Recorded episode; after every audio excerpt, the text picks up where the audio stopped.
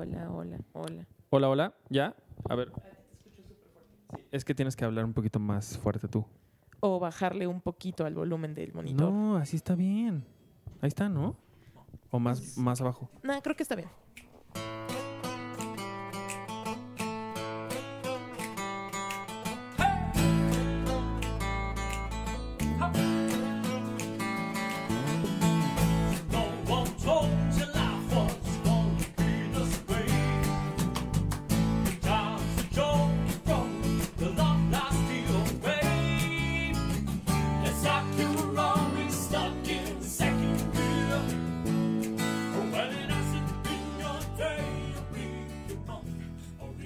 Así es, usted está en lo correcto, llamó al 01800 Jumbo y por eso llegó a este podcast en el que no vamos a hablar de cosas obscenas, o sí, dependiendo de la conversación que nuestra invitada de hoy quiera tener y que ustedes también quieran escuchar, pero por lo pronto les doy la más cordial bienvenida a una nueva entrega del podcast de Friends, un episodio a la vez.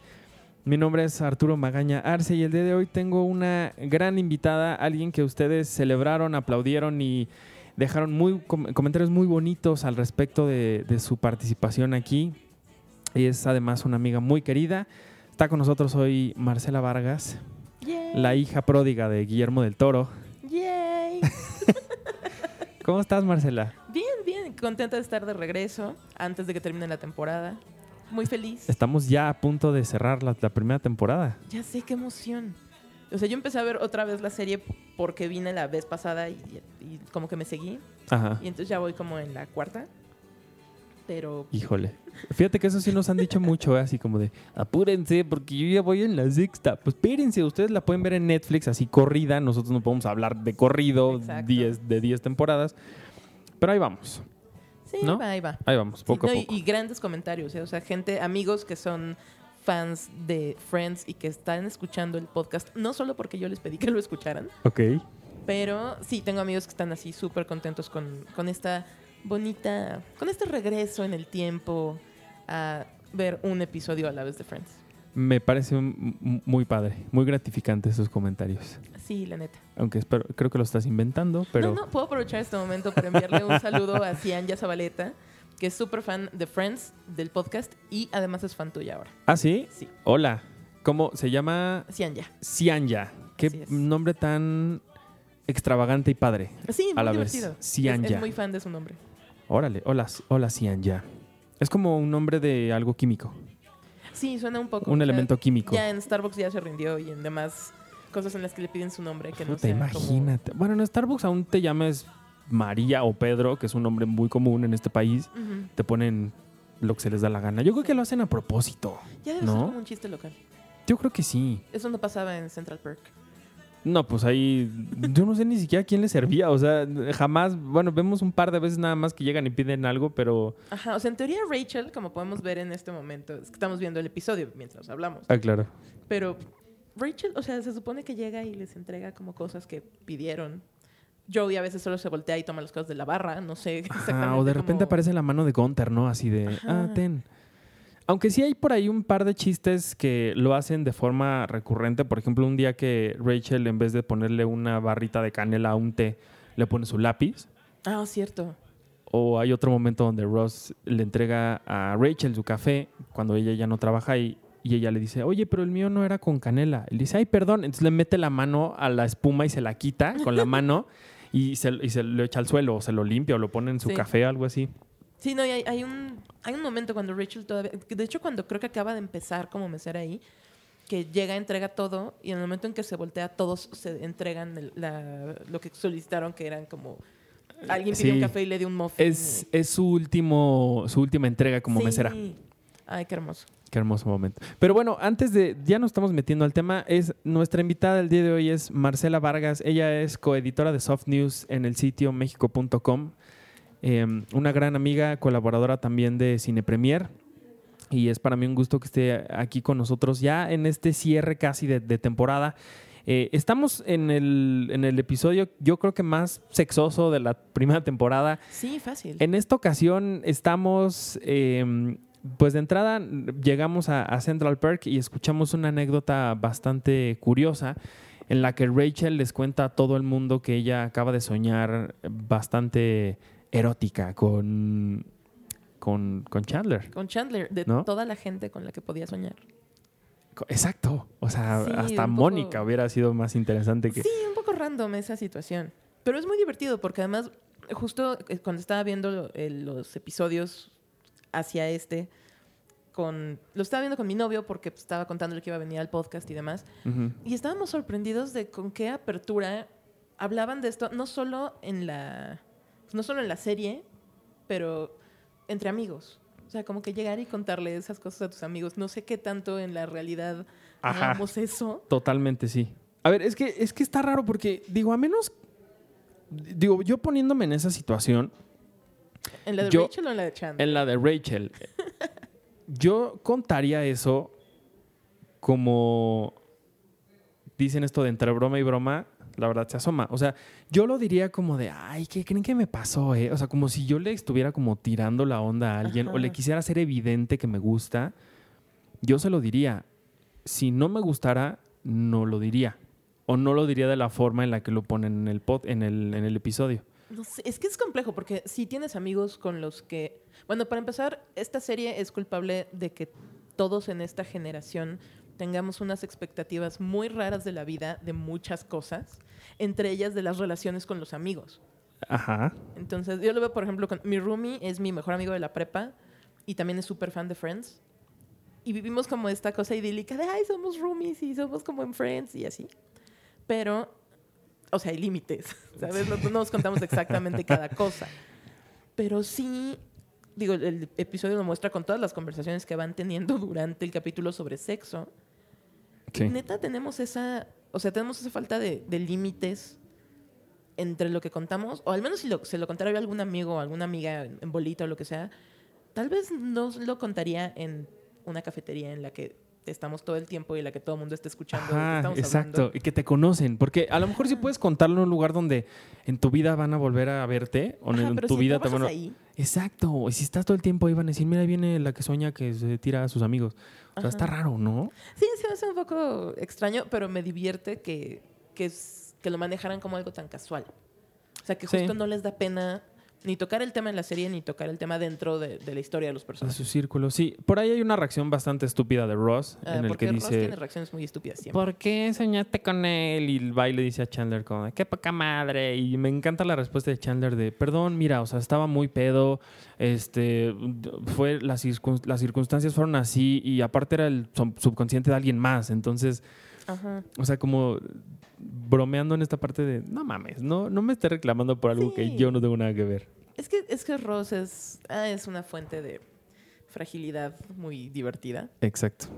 Pero también otra cosa que sucede en ese momento y que justo rompe con lo que uno esperaría que siguiera la conversación, como Phoebe, que es también como tan abierta y tan espíritu libre, uh-huh. Y ella se pone a hablar de trabajo. Sí. O sea, es como, sí, bueno. Chido tu sueño, chido su cotorreo, oigan, necesito un empleo. Sí, porque ella dice que ella en su visión de empresaria hizo un taller que se llamaba Masajéese usted solo en su casa, entiéndase lo que uno quiere entender con ese título. Sí. Y dice, y la gente lo está haciendo. Entonces sí, ya no me están contratando para pues, que yo les dé sus masajes, ¿no? Sí, entonces se vuelve como un chiste interesante que Phoebe, que normalmente es de las más abiertas y libres, como de sí, hey, pónganme atención a mí, yo tengo un problema de la vida real. Exacto. Y es que necesito un empleo. Sí.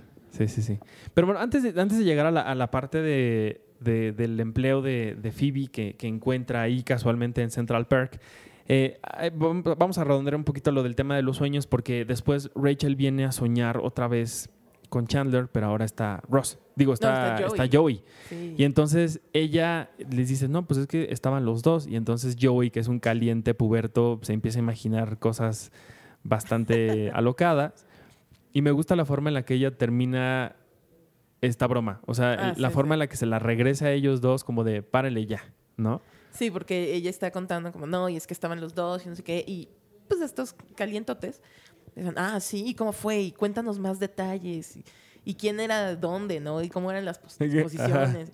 Y así de, pues en realidad al final yo casi ni participaba, ¿no? Exacto. Y entonces todavía se tardan como 3 segundos en reaccionar qué les están diciendo. Y su cara de entre asco y pena es tan divertida. Sí. Y la reacción de Phoebe también. Ah, sí. Que les dice así como, ay, amigos, qué bueno que ya lo aceptaron. Sí, es hermoso. Es que Phoebe tiene esos momentos que redondean muy bien los chistes de los demás. O sea, siento que parte de la comedia de Phoebe es justo ese punchline de una persona externa al chiste que llega y los cierra. Se queda como el golpe final. Sí, sí, sí, sí. Como, extrañamente a veces ella aterriza muchas cosas a la vida real. Sí. No, a veces hay... no. Bueno, no. A veces enloquece un poco, pero... Hay algunos momentos medio dramáticos. No dramáticos, pero sí como emotivos y... Que bueno, que vienen en episodios posteriores porque, como les digo, yo veo un episodio para prepararme para el podcast y me sigo. Pero sí hay momentos, especialmente con Joey y con Phoebe, que tal vez porque son justo el comic relief de esta situación, muchas veces más que Chandler, que parecería hecho para ser el comic relief. Lo obvio. Tienen estos momentos de aterrizar las cosas y de hacer todo más tangible como para el común de los mortales. Uh-huh. Que si dices, ay, no lo había visto de esa forma. No, especialmente con siempre que Phoebe saca a colación su, sí, yo vivía en la calle y mi mamá se suicidó y todo fue horrible, pero miren, ahora los tengo a usted. Sí. Hay por ahí un episodio donde ella se encuentra a un viejo compañero de la calle cuando los asaltan a él, a ella y a Ross. Sí. Que le dice, no me acuerdo cómo se llama, nos dice, ¿Peter? Sí.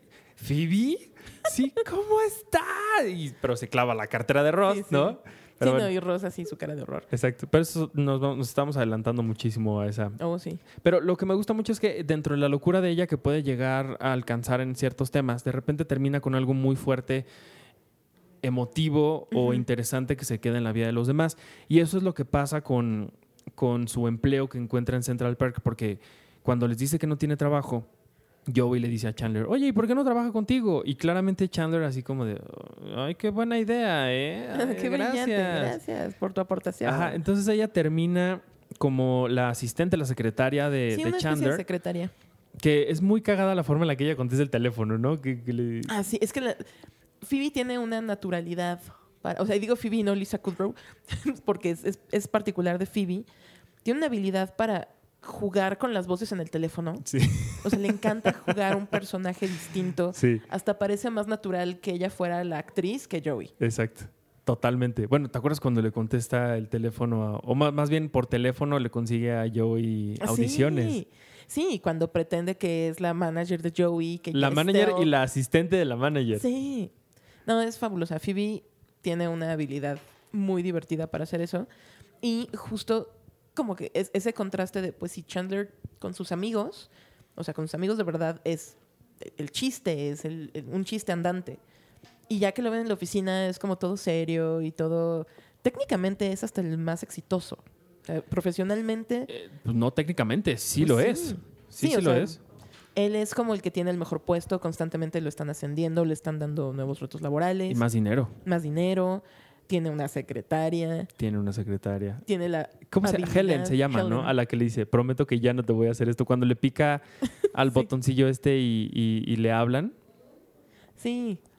Eso está padre. Pero bueno, lo que les decía con esto es que me llama mucho la atención porque parte del episodio es ella... haciendo sentir mal a Chandler porque le dice, pues es que nadie te quiere, güey, a nadie le caes bien en la oficina. Y él, ¿pero por qué? O sea, éramos buenos amigos, ¿no? Y se da cuenta que se burlan de él, que lo imitan, que pues lo que a veces pasa con los jefes, inevitablemente. Lo que pasa todo el tiempo, a lo mejor, con los jefes, pero me gusta que al final ella le dice como, güey, pero es parte de la vida. O sea, tú eres responsable de ellos, no te quieren, entre comillas, porque les exiges, porque tienes que ser duro, porque tienes que llevar... Sí, porque tienes otras responsabilidades y pues eres el capitán del barco, básicamente. Exacto. Y lo haces muy bien, eres un gran jefe. O sea, y te dan a entender como de, pues, güey, o sea, un gran jefe quizás es quien no lo quiere su empleado. Justo, o sea, ella dice, o sea, ellos no quieren que seas su amigo, pero eres un gran jefe para ellos. Sí. O sea, te quieren como jefe, te aprecian como profesionalmente, pero no te van a invitar al karaoke. Exactamente. Entonces, es lindo como Phoebe... desde su, no sé, percepción más allá de... su rareza del mundo. Ajá. Es, no solamente llega a la oficina de Chandler pues por la buena onda de él de, bueno, necesitas una chamba, eres mi amiga, vente a trabajar conmigo unos días, uh-huh, sino que llega y sí hace un cambio. Al menos no... O sea, no en un sentido que llega a cambiar la estructura de la empresa, sí, pero sí le ayuda a Chandler a entender por qué o de qué manera puede ser un mejor jefe para la gente con la que trabaja y cómo puede él mismo entenderse como una persona distinta de cómo es todo el tiempo. Porque, uh-huh, él cree que a todo mundo le cae bien porque es chistoso y pues no. Y que no debería ser así. O sea, el jefe no tiene que caerle bien a los demás. Ajá. No. Ay, sí, son lecciones profundas. Son lecciones profundas de vida que no te lo esperarías jamás de Phoebe. Sí, especialmente, ¿no?, de Phoebe y en general, sí, de una sitcom como esta. Sí, y, de la, y también de la nobleza de Chandler, porque al final él empieza a hablar como se burlan de él. Uh-huh. Entonces, como dice, pues hay que darles material para que se sigan burlando. O sea, también es su nobleza de ay, bueno, pues órale, les voy a dar algo para que se entretengan, pero van a tener, alguien va a tener que venir a trabajar el fin de semana. Entonces, sí, pero yo creo que sí, no creo que técnicamente él haya sido el más exitoso, yo creo que literalmente él fue el más exitoso. Es que después del crecimiento profesional de Rachel también es impresionante, pero sí, eso ya pasa mucho más adelante. Ajá, y en algún momento, bueno, al principio es cuando está como tambaleando en qué hacer y qué no hacer, pero por ejemplo incluso Ross, que podría ser como el equivalente a lo mejor en salarios o en estabilidad, con Chandler pierde porque... el momento en el que él enloquece después del sándwich y todo, sí, esto que le dan un buen tiempo de fuera de la oficina, o sea, como de suspensión, uh-huh, para que se calme y deje de gritarle a la gente. Sí, deje de perder la razón por un sándwich. Que, por cierto, hablando del sándwich, en Navidad hubo por ahí en internet una nota increíble que decía: aprende a cómo preparar el Moist Maker de Ross. Y quien escribió esa nota es Marcela. Fue muy divertido. Yo amé leer esa nota y la compartí por todos lados porque, gracias, nos dijiste cómo hacer el sándwich perfecto para el recalentado de Navidad. Es que justo era la idea. O sea, ese sándwich es un clásico de la televisión y pues la neta era el momento perfecto. Entonces, había hasta una bonita infografía que hizo una de nuestras grandes diseñadoras, que es Dani Guadarrama, y pues se aventó esa infografía preciosa, así paso por paso, el sándwich. Entonces fue muy divertido. ¿Cómo llegaste? O sea, ¿cómo hiciste esa investigación? Pues realmente no está tan complicado. O sea, sí hay pasos dentro. O sea, cuando hablan del sándwich, sí describen el sándwich. Entonces, pues, si te describen un sándwich y tiene cierta estructura, pues más o menos vas hilando. Y además hay fans súper intensos en internet. Intensos como nosotros, pero no sé si con más tiempo libre. Yo creo que sí. Hay una wikia de Friends y entonces entras a la wikia y viene también como una descripción un poco más extensa y entre, uh-huh, que vas atando cabos, termina uno sabiendo ese tipo de cosas de cómo armar este, wow, sándwich perfecto. Así se, recuérdanos el título para que la gente lo busque. Lo va a poner en la descripción también del video, pero... Sí, porque algo así como aprende a armar el sándwich del Moist Maker. Es que no recuerdo si pusimos Moist Maker en el encabezado porque pues internet y el SEO y demás. Ajá. Pero era algo así como aprende a preparar el Moist Maker perfecto para la Navidad. Si entran a Mexico.com y en el buscador ponen Friends, seguramente saldrá la nota. Bueno, y tómenos en la descripción aquí del episodio, se los vamos a poner. A la gente que nos está escuchando en Spotify, vaya a nuestro sitio o a nuestras redes y pues ahí encontrará el link. Pero hablando de... pues de Moist Maker. De Moist Making. De Moist Making. Pues yo creo que llegamos a la parte más intensa de este episodio en la que Mónica se enfrenta a dos cosas. La primera es, ¿le gusta a alguien? ¿Le gusta mucho a alguien? Sí, está como la base de lo que podría ser una bonita relación. Una muy bonita relación, pero hay dos grandes problemas. Enormes problemas. Muy, muy grandes problemas. El primero es que Mónica mintió. Dijo que tenía 20, y no 26, ajá, años. Y el segundo problema es que este chavito es le llaman senior en inglés, que es el tu que está... Tu último año de algo, ¿no? Ya sea bueno, no sé si desde el junior high... pero al menos en la prepa y en la universidad eres senior cuando ya es tu último año de ese nivel de estudios. Entonces le había dicho, no, pues yo soy senior, ¿no? Y ella creyó o quiso creer que era de la universidad. pues, y él nunca la corrigió. Y también, o sea, tampoco se ve tan chavito, o sea, sí podría pasar por... Podría pasar desapercibido. Digamos que cuando tú vas a salir de la universidad tienes 18, 20. 20, 21, los que no son niños prodigios como tú, que... Es otro tema. Pero más, en promedio, 20, ¿no? Como 20, 21, sí. Y... O sea, eres casi mayor de edad en Estados Unidos. 19, 20, 21. No, entras a la prepa, digo, a la universidad a los 18. La gente normal, no como tú, sí. Entonces, 18... Como 22, 23. 22, 23 es el... No me acuerdo de cuántos años salí de la universidad. Bueno, dejámosle 23 años. Uh-huh. Ya eres legal, ¿no? Sí, o sea, ya eres mayor de edad en... Al menos en Estados Unidos, en todos los países. Y en donde la mayoría de los países, exacto. El problema de esto es que cuando eres senior de la prepa, tienes 17 años, 16. Más o menos, 16, 17, que ya es, o sea, ya es edad de consentimiento, ¿sí? ¿Cómo se le llama esa figura? Consent, no sé. Pues la edad en la que no es tan ilegal. No, pero varias cosas, en Estados Unidos pero... la ilegalidad es antes de los 21.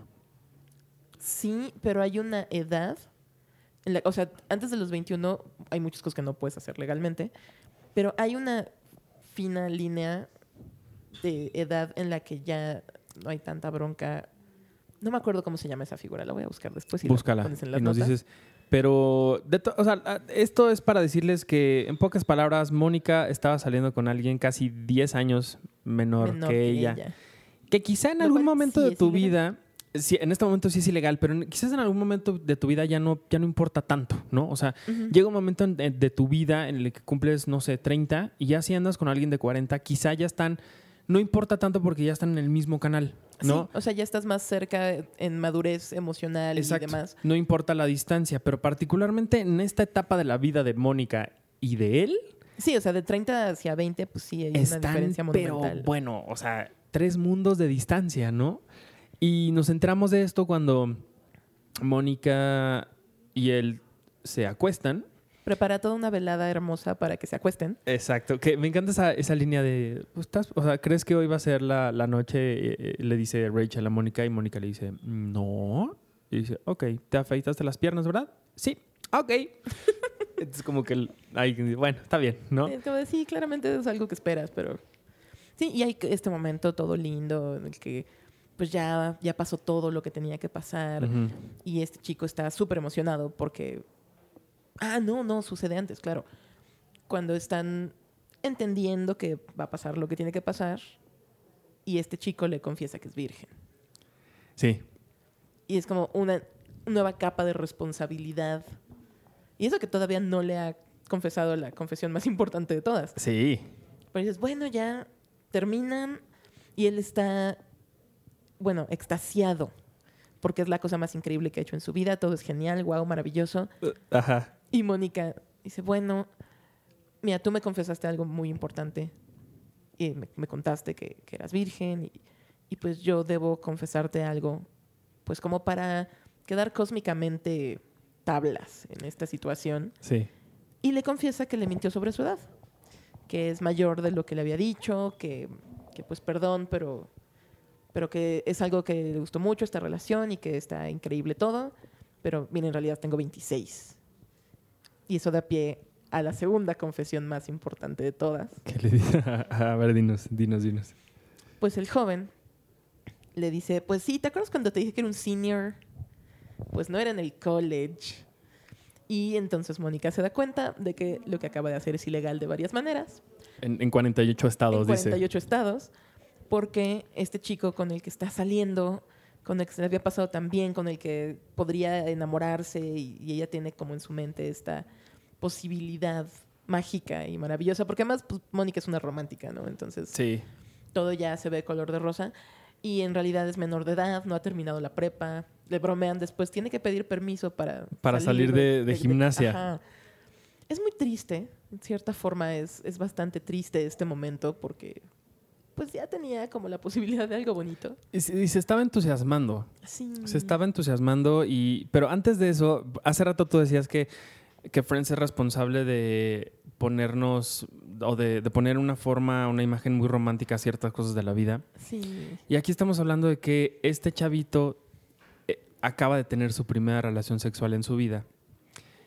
Y le dice, wow, es increíble, no sé qué. Y Mónica, en un acto también de nobleza y de buena onda, en el que tienes a alguien tan frágil en tus manos que sí, lo puedes o destruir o lo puedes enaltecer muchísimo. Sí, no, ese momento es fundamental, o sea, poder destruir su autoestima para siempre. Su vida. Entonces, esta relación seguramente ha de haber durado como 3 minutos.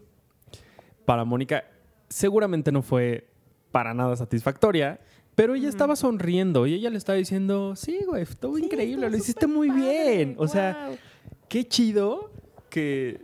Digo, seguramente hay gente, no estoy hablando de mí, pero seguramente hay gente que cuando fue su primera relación sexual y la tuvo con alguien que no era también su primera relación, sí ha de haber sido como muy feo, ¿no? El pensar seguro, como de... es que, o sea, simplemente conoces a alguien nuevo, ya estás pensando, y la gente que estuvo antes que yo, o sea, tiene más experiencia. Sí. ¿Cuánta experiencia tiene? Pero imagínate cuando es la primera, ¿no? Si este qué cabrón. Chico, sí. Y Mónica, súper linda, así, no, güey, lo hiciste increíble, wow, y sonriendo. Medio falsona, pero noble, ¿no? Sí, no, o sea, hay una buena intención. No le está inventando solo para, ay, sí, ya, cállate. Exacto. No, sabe que tiene esa responsabilidad en sus manos, lo cual demuestra cierta madurez emocional de Mónica. Mucha. Aunque después entra en pánico porque pues ahora es una... Felon es ¿Felon? Criminal. Ajá, una criminal en 48 que dice, estados. Soy Joan Collins. Está investigando quién diablos era Joan Collins. La verdad es que yo no sabía de nombre. Ya cuando vi fotos de ella dije, ah, no, claro que sí lo ubico. Pero, bueno, ella es una actriz, una escritora británica bastante famosa. Tuvo una larga trayectoria. Ganó el Globo de Oro. Es una dama porque la Orden del Imperio Británico. Claro. Sí, justo estaba pensando mientras veía el episodio, hay chistes de Friends que envejecieron súper bien. Hay otros que no, y este capítulo... No. O sea, especialmente el de Joan Collins, sí es una referencia muy atada a su tiempo. Sí. Y hay otro chiste que es justo lo opuesto, pero la verdad ya lo anoté. Hice una bonita lista de notas mientras veía el episodio, y esa bonita lista de notas está en una de mis libretas, en mi escritorio, en mi oficina, que claramente no es aquí. Nice. Ya sé. Porque había notado como un chiste que envejeció increíble, que todavía tiene sentido porque además el mundo no ha cambiado tanto en ciertos aspectos. Uh-huh. Y un chiste que totalmente para nuestra generación ya no tiene tanto sentido Joan Collins porque nos tocó como... Al final. O sea, nosotros carrera. Sí contestamos como el who. Así, ¿quién? ¿De quién estás hablando? Y bueno, las generaciones siguientes que están descubriendo Friends a través del streaming no creo que tengan ni la más remota idea de quién o qué o de dónde salió Joan Collins. Sí, yo creo que el otro chiste quizás sería como el diálogo de The Sound of Music. Pero eso sí es más como cultura general. Sí. Porque aparte hubo hace poco, o sea, hace unos 2 o 3 años, ya ves que en Fox, en Estados Unidos, en el canal Fox, hacen cada año un musical en vivo. Ah, ¿hicieron de The Sound of Music? Hicieron uno de The Sound of Music hace relativamente poco. Bueno, aunque lo hayan hecho, no es un gran clásico del cine musical. Sí, y es Julie Andrews. Está más difícil que la gente no lo ubique. O quizás el Viper. Tal vez el Viper, pero es más una referencia cultural. Puede ser. No sé, o sea, creo que la gente justo porque referencia cultural y nostalgia, tal vez ubican que es un Viper, nunca usaron uno, nunca vieron uno. Bueno, hace poco estaba leyendo sobre Hailey Steinfeld en Bumblebee. Uh-huh. Le tuvieron que explicar cómo usar un Walkman. Es que es lo que te iba a decir, o sea, no creo que por ejemplo, mi hermana que tiene 13 años, yo no creo que sepa que es un Viper. Sí, bueno, tienes un punto. Cuando vio un VHS dijo, ¿qué es eso? Sí, es un momento. Es que nosotros nacimos como en ese punto en el que nos tocó en el un punto poco medio. Sí. Sí, bueno, pero... Quizás sea eso, sí. Bueno, ya estamos llegando al final. Tenemos todavía un tema más de qué hablar, pero para redondear un poco la historia de Mónica, era un bonito posible amor. Hubiera sido lindo. Que pudo haber sido, Híjole, yo ahí sí me sentí como de, ay... Sí, porque además es como un... Bueno, es interesante porque después ella tiene esta relación larguísima con alguien que es mucho más grande que ella. Sí. Pero a mí sí, ahora sí voy a hablar por mí de mi historia, pero a mí alguna vez sí me pasó una historia así que estuve con alguien que era más grande y estábamos completamente en otro camino. Claro. Y sí era como de... Sí sentías como este mundo abismal uh-huh. entre uno y otro, a pesar de que no eran tanta la diferencia de edad. Entonces, por eso sí, este momento sí es como de, ay, pobre Mónica. Sí, es triste, porque hubiera sido una muy bonita relación, pero sí, o sea, número uno, sí era un poco ilegal. Era totalmente ilegal. Sí.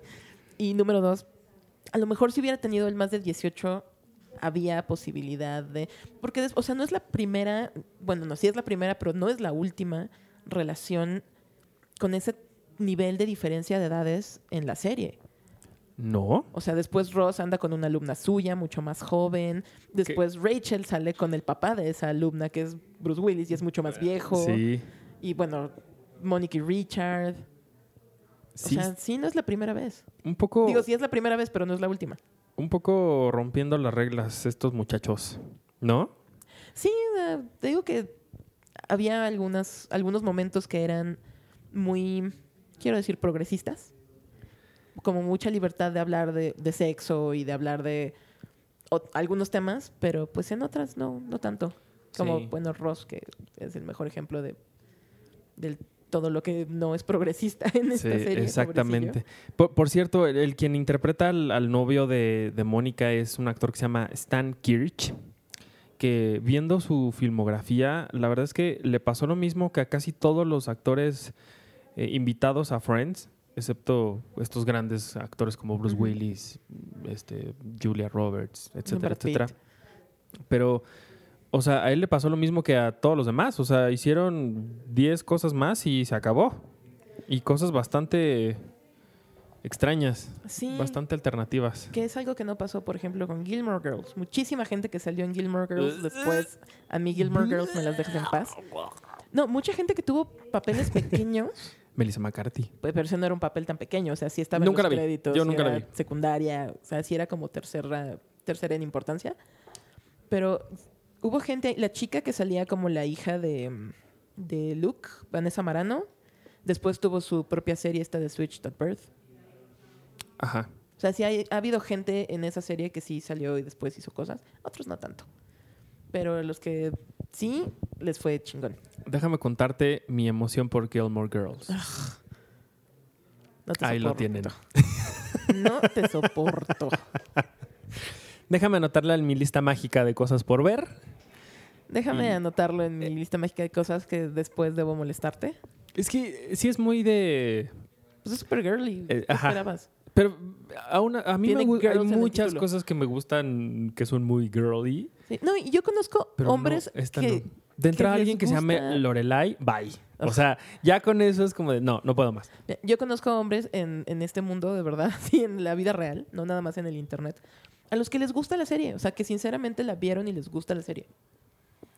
Híjole, pues qué tristeza por ellos. ¿Cómo te atreves? Los compadezco. No, la verdad es que nunca lo he visto. O sea, no sé ni siquiera de qué trata, no sé ni siquiera cómo va. Ahora teniendo el factor de... Corte a podcast Gilmore Girls un episodio a la vez. Exacto, Gilmore Girls un episodio a la vez. No, pero teniendo el factor de que sale Melissa McCarthy, yo la vería. O sea, yo he visto todo lo de Melissa McCarthy porque la amo profundamente. Ella tiene todos los premios de mi corazón a la mejor actriz siempre. Muy bien. Véanla en Podrías Perdonarme, que se va a estrenar próximamente, que seguramente la van a nominar al Oscar, si no es que ya la nominaron y ustedes están escuchando esto en el 2045. Y esto era el planeta Tierra. O la próxima semana, cuando ya están los nominados. Exactamente. Pero no sé, como el internet es así, pues quién sabe. Sí. Pero bueno, ya nos pasamos hasta de tiempo y nos falta todavía una última cosa que va a conectar directamente con... no conecta con el episodio final. ¿O sí? Bueno, no sé. Pero resulta que, volviendo al tema de los sueños eróticos de Rachel... Estaban un día, ella estaba acostada en su sillón, se queda dormida. Ross la tapa porque se queda dormida. Y entonces ella empieza como, Ross, no sé qué, Y entonces este güey se emociona. Se emociona, ella es algo estúpido. Empieza a brincar cerca de una mesa y termina cayendo encima de ella. Y cuando ella despierta, ella lo ve entre sus brazos, o ella se ve entre sus brazos. O y es un poco creepy. Un poco entonces, amigos, cuando sus amigas estén dormidas... No hagan algo que haga que ustedes terminen encima de ellas, porque puede ser muy creepy y eso es un delito y está mal. Sí.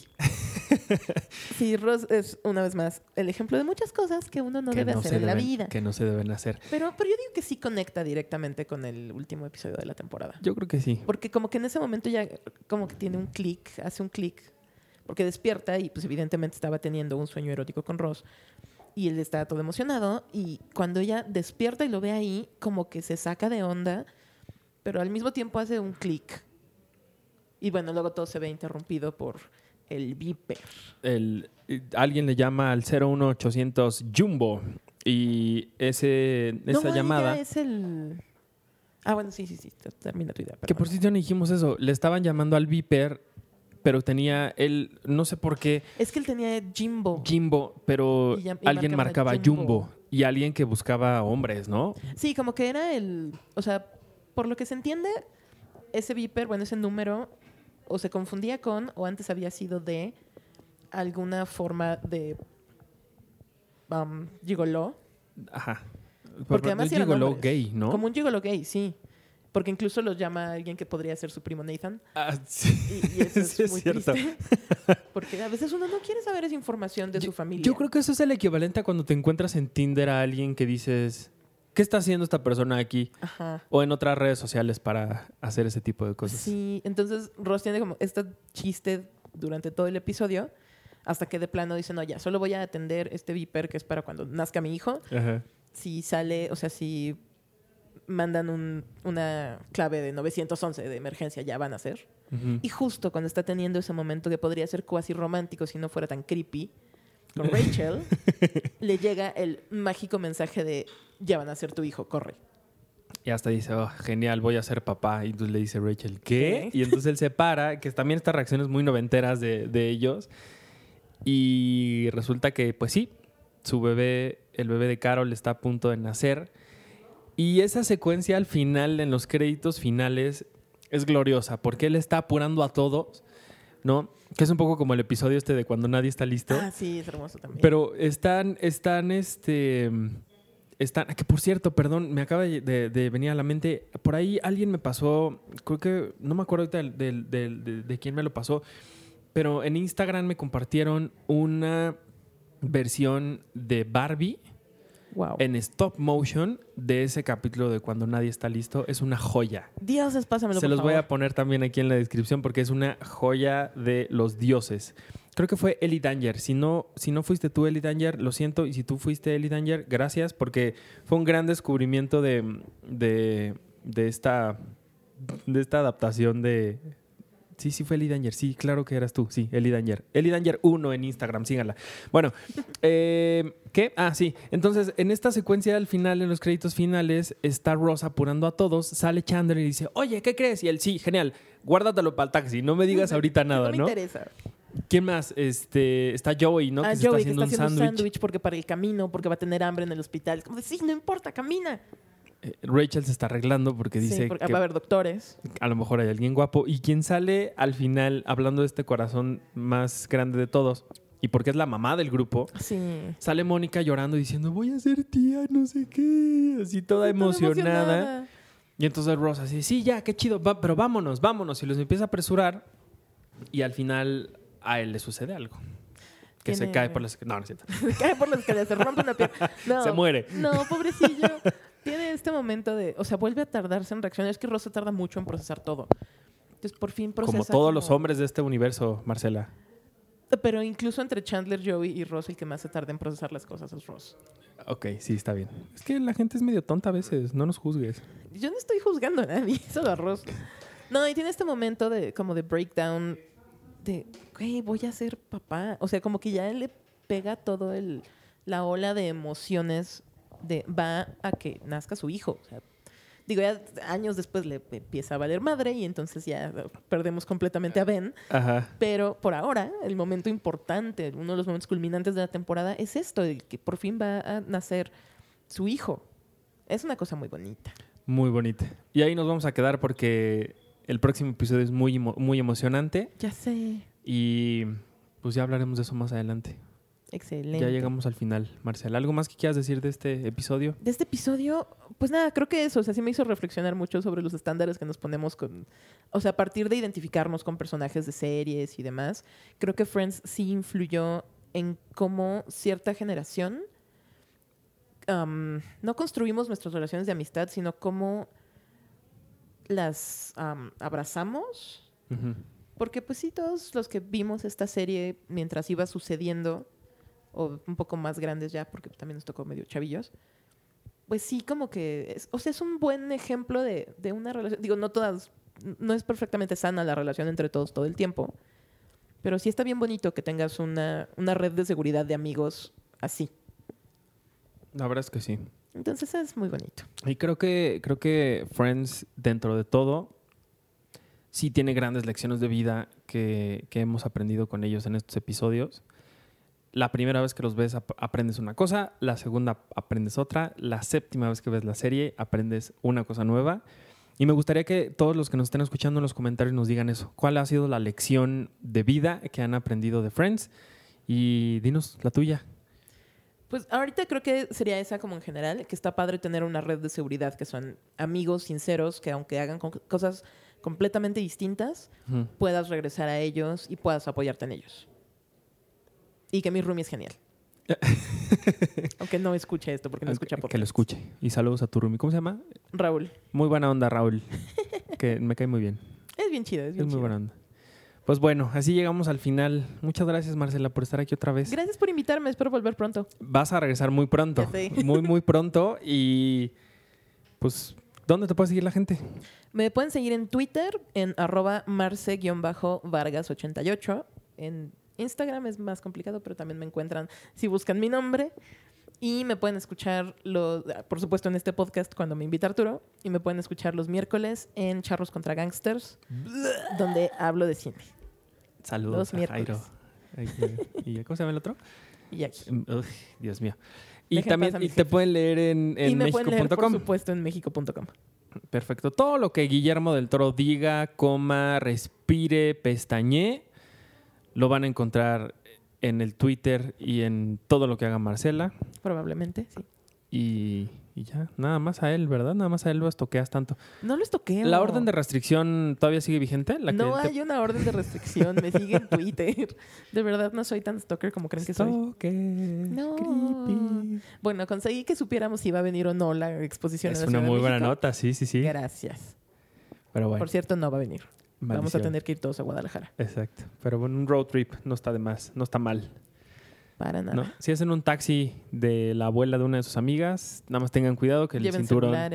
Sí, que el cinturón esté bien colocado, que tenga gasolina. Que tenga gasolina, porque ya ves que se quedan sin gasolina ya por ahí. Sí. Pero bueno, ya nos vamos, ya nos extendimos muchísimo. Muchísimas gracias a todos ustedes por estar aquí en este episodio un poco largo, pero es que tenía que ser así, con estas cosas que me llama mucho la atención, porque en episodios como este de la temporada 1, que están tan llenos de cosas, sí, pero hay otros que son tan flojos y tan... Hay unos que son muy de relleno. Este es muy fuerte. Demasiadas cosas en un solo episodio. Por eso nos tardamos tanto, pero muchas gracias por llegar hasta el final. Nos escuchamos la próxima aquí en Friends, un episodio a la vez. Yo soy Arturo Magaña Arce, me pueden seguir en @ArturHD en todas las redes sociales, y a CinePremier igual en Twitter, en Facebook, en Instagram, en YouTube, @CinePremier con el al final. Y nos escuchamos la próxima semana. Adiós a todos. Gracias, Marcela. Gracias. Bye.